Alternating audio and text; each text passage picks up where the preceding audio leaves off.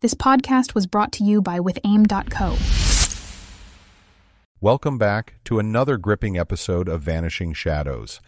In our latest episode, Lee navigates the complexities of her new reality with a mix of hope and apprehension. Buoyed by the potential of romance with Jesse, she finds a rare moment of optimism amidst her ongoing struggles. But the shadows of her past and the uncertain future loom large. As Lee delves deeper into Hazel's troubled life and grapples with her own haunting memories, the story takes us on a journey of discovery, resilience, and the quest for a second chance. In sociological terms, they call it the fundamental attribution error. Basically, it means that when people see someone in a bad situation, they tend to believe that individual brought it on themselves. What did I think of the homeless before I became one of them? Not much is the short answer. This is the story of Lee Crawford and how a series of bad choices flipped her life upside down. But what if there's an escape?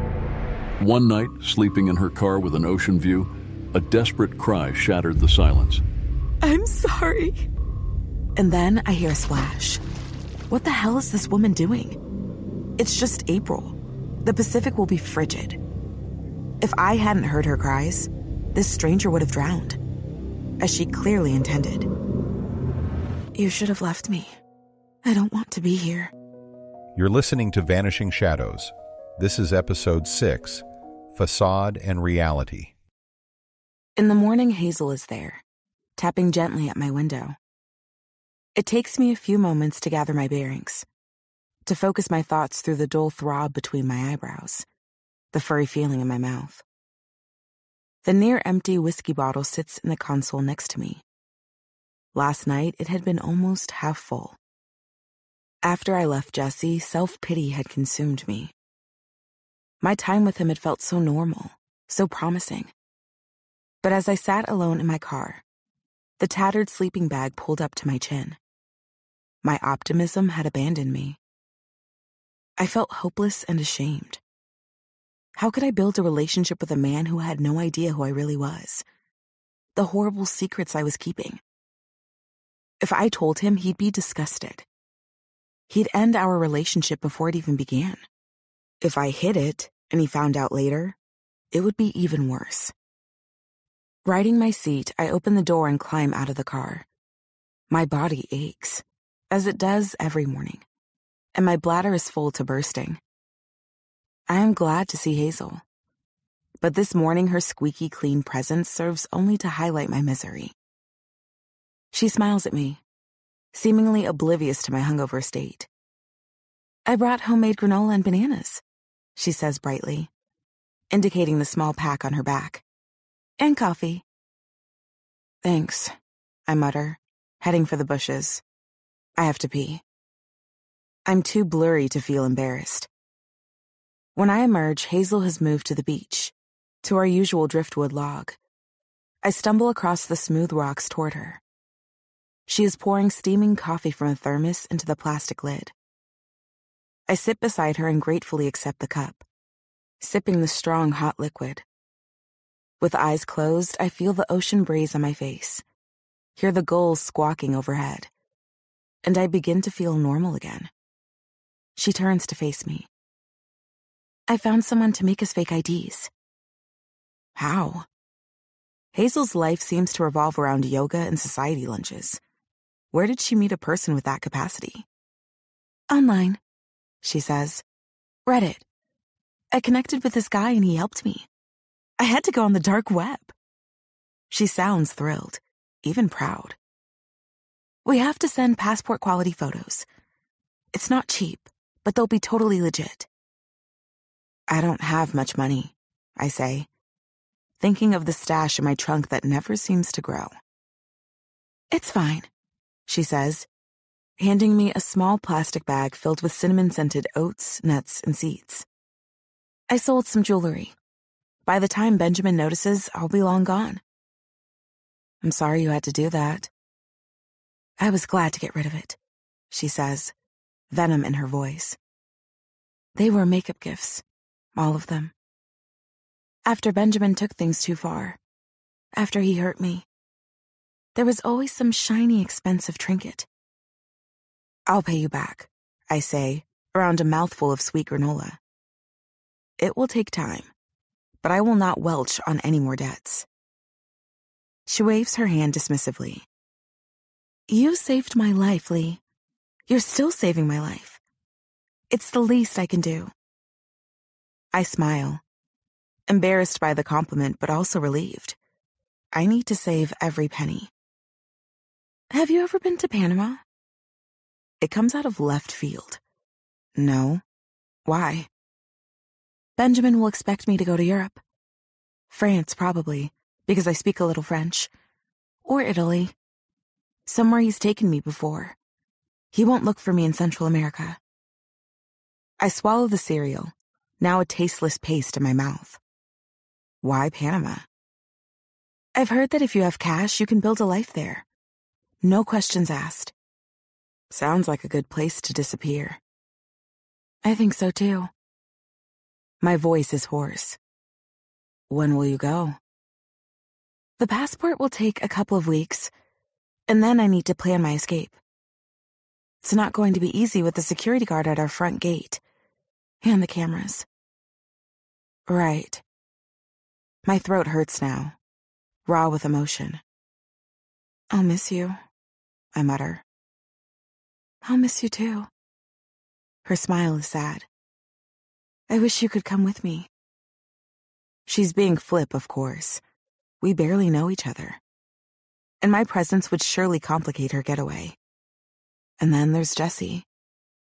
Our future may be uncertain, but I'm not ready to give up on it yet. I wish, I say with a chuckle. I could use some sunshine. We move on to the logistics of obtaining our new identities. Hazel tells me about a nearby drugstore where I can get my photo taken. I'm to deliver it to her in the morning. She'll take care of the rest. I don't ask her how she'll do it when she's under constant surveillance. She's clearly adept at fooling Benjamin. I've got to get back. Hazel stands. Stay. Finish the coffee. I'll pick up the thermos tomorrow. I thank her. Watch her slim form skip across the rocks to the mouth of the trail. She looks lighter than I've ever seen her before. More carefree. I realize she's excited for her future, anticipating a life of freedom and opportunity. I hope her emancipation will not look like mine. She's only gone a few steps when she turns back.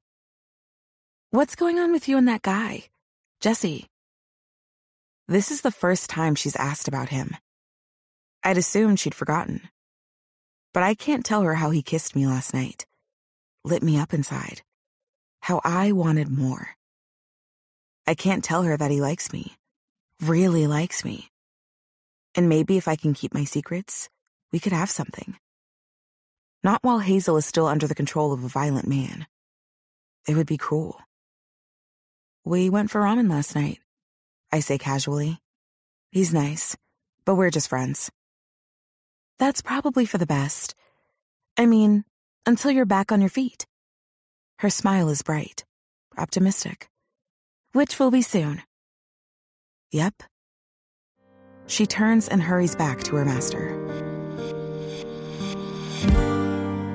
We'll be back to Daily Bedtime Tales right after this message. What if you could share your story with the world? What if you could inspire others with your passion, your message, or your vision? What if you had a team to help you craft the perfect story for your business or brand? Well, you can. And we at WithAIM are here to make it happen. WithAIM is more than just a podcast production company. We are your storytellers, your voice, and your partner in creating a podcast that will captivate your audience, showcase your brand's personality, and build a lasting relationship with your customers. So don't let your story go untold. Start your podcast today. Visit withaim.co slash podcast to learn more. That's withaim.co forward slash podcast. WithAIM, be the voice of your brand. The pawn shop is at the edge of Pioneer Square, a historic neighborhood of cobbled streets, turn-of-the-century lampposts, and trendy bars, restaurants, and boutiques. This block has none of the charm and all of the seediness of the district. A group of vagrants stands smoking on the corner, their clothes filthy, their energy hostile. I smell them as I pass. Body odor, stale nicotine, sour booze. I was unable to shower this morning. I'm wearing slept-in jeans and a hoodie fraying at the wrists. My appearance is subpar, but I am not one of them. I have not fallen that far. An electronic sensor dings as I enter the cluttered shop. It specializes in rare coins, watches, and jewelry. I'd spent the morning at an internet cafe, researching pawn shops that might appreciate the value of the netsuke. This one, while out of my way, seems the most likely. There is a man behind a plexiglass shield with a shiny bald pate and a small pair of glasses perched on his nose. He doesn't look up as I approach, busy with paperwork. I slide the white bone snake through the small opening. How much can I get for this? He holds it with his fingertips, peering through the glasses. A netsuke, he says, more to himself than to me. Turning it over, he inspects the signature on the bottom. I'll give you two hundred bucks for it. He meets my eyes for the first time. But honestly, if you sell it to a collector, you could get more. How much more? I'm no expert, but five hundred, maybe a thousand. A thousand dollars could change my life. It's enough for a deposit on a small apartment. With the fake I D Hazel is getting for me, I'll be able to fill out a lease application.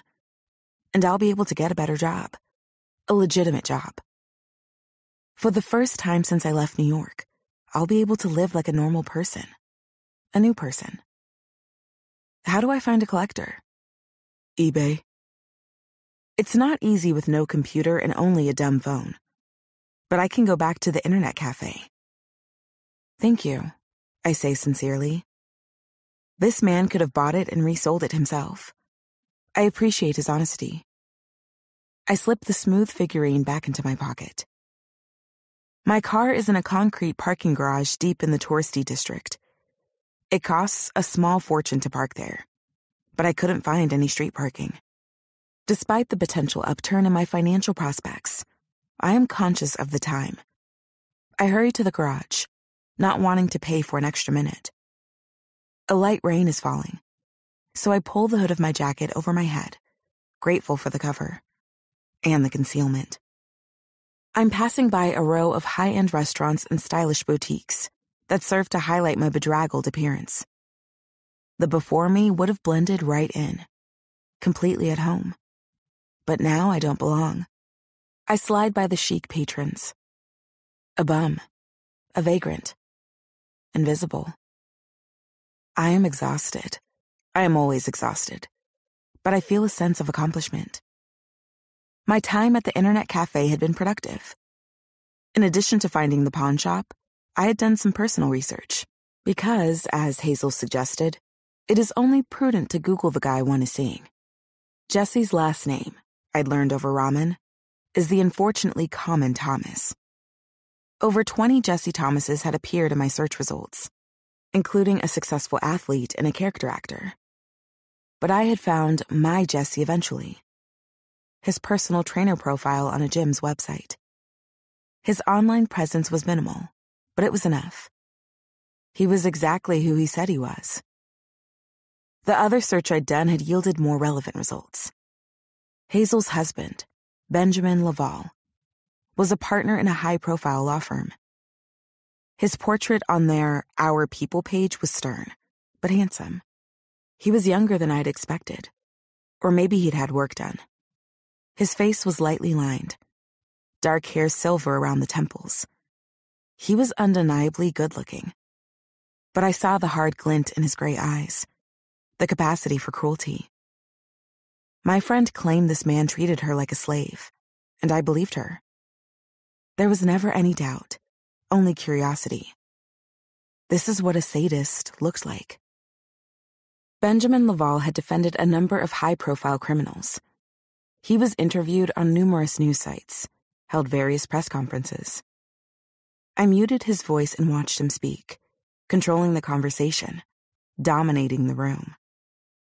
I thought about him controlling and dominating Hazel. As if conjured, she materializes before me. Hazel is there, wearing a blush-colored dress topped with a cropped leather jacket. Her hair is down, dark and lustrous, her face flawlessly made up. She's got a large leather tote over her shoulder, and she's fumbling to open an umbrella in the spring drizzle. Hazel looks cool, beautiful, and happy. My feet stop moving, and I feel a strong urge to turn away. Hazel has another life. Of course she does.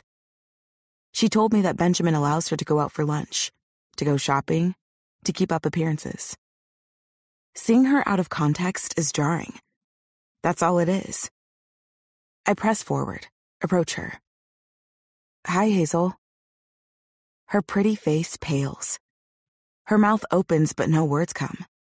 The glass door behind her opens. It's an oyster bar, and two women emerge. They're with Hazel. I know it instantly. They are three of a kind, sleek, shiny, and expensive. Hazel's eyes dart to them and then back to me. As they sidle up beside her, I clock her terror. "Can we help you?" one of the women says. She's a little older, small and blonde and hard. Condescension drips off her. Disdain. Even disgust. "It's okay," Hazel says quickly, and then to me. "I'm sorry, I almost didn't recognize you." Her features soften.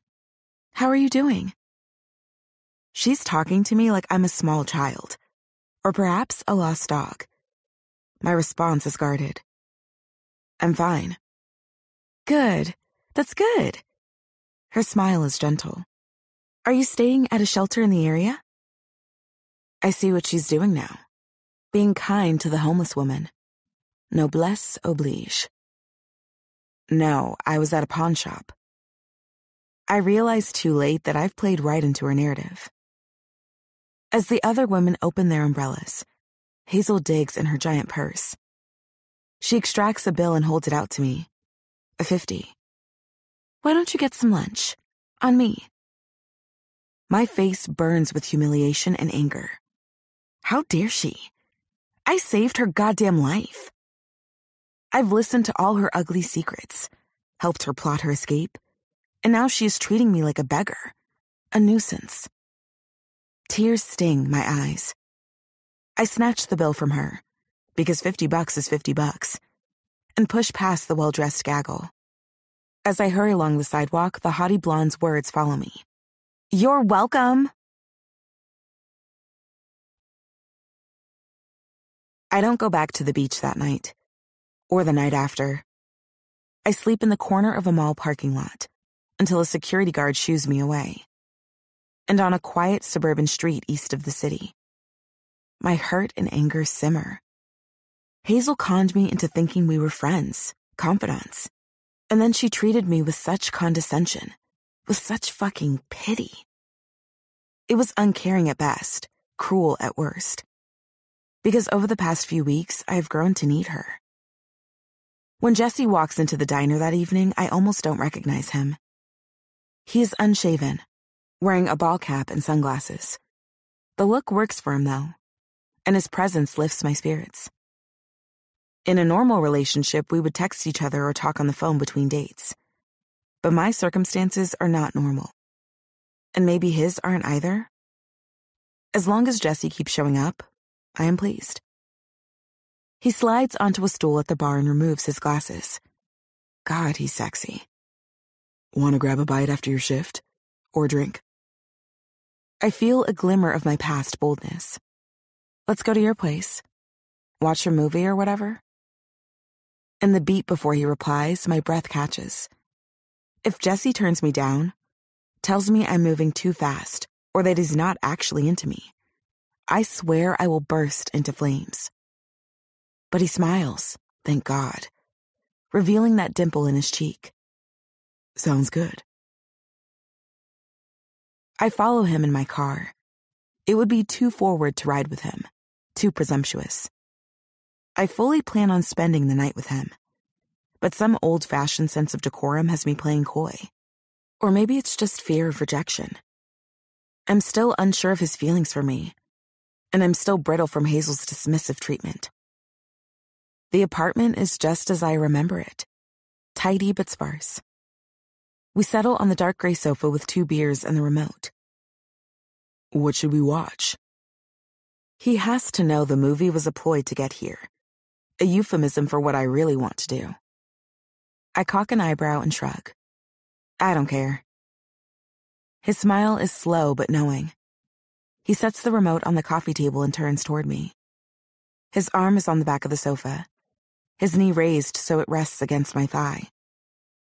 I swallow a mouthful of beer, liquid courage. How's your friend doing? The one with the abusive husband. I hadn't planned to go there tonight, but I find I'm eager to talk about it. We had a bit of a falling out, actually. How come? I can't tell him that Hazel is ashamed to know me, that she offered me money like a panhandler. She acts a lot differently around her other friends, I say. She treats me badly. Do her other friends know about the abuse? I don't know. I doubt it. My mom got really good at keeping up appearances.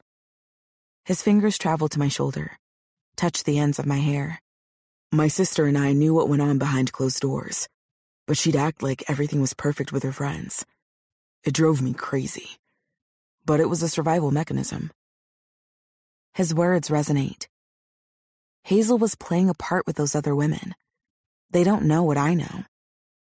Why didn't I think of that before? I'm sorry you got hurt, though. I'm fine, I say, because suddenly I am. Jesse's fingers are playing with my hair. His knee is pressed against my leg. And I've had just enough beer to make the first move. I lean in and kiss him. It is slow and soft at first, but quickly gathers force. My hands rove over his strong chest, his muscular arms, the stubble on his jaw. As it was with our first kiss, my desire for him is powerful. It's sexual but also physical. It's a need to touch him, to be close to him, to be connected. I've been drowning in loneliness and Jesse is oxygen. And then he pulls away. Lee, stop. For a moment, I am left panting and confused. And then the humiliation descends. He doesn't want me. I should have known. He is out of my league now, because I am worthless, the lowest of the low. I'm sorry, I say, my voice hoarse. I'll go. He grabs my hand as I try to get up and pulls me back to the couch. Don't, he says. I just want to make sure that you're okay with this. Things are moving so fast between us. I stifle a snort. I could tell Jesse that I'm a sex-positive woman, comfortable with my body, my desires, my sexual agency. I could tell him that this is technically our third date, so far from moving so fast in my opinion, in most opinions. I could tell him about my years as a restaurateur, when casual hookups were all I had the time and energy for, when sexual gratification came quick and dirty, with bartenders and waiters and occasionally customers. But I don't.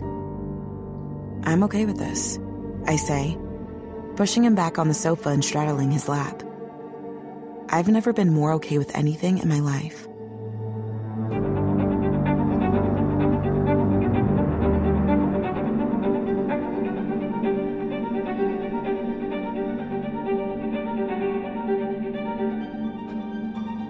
Thank you for tuning in to this part of the story.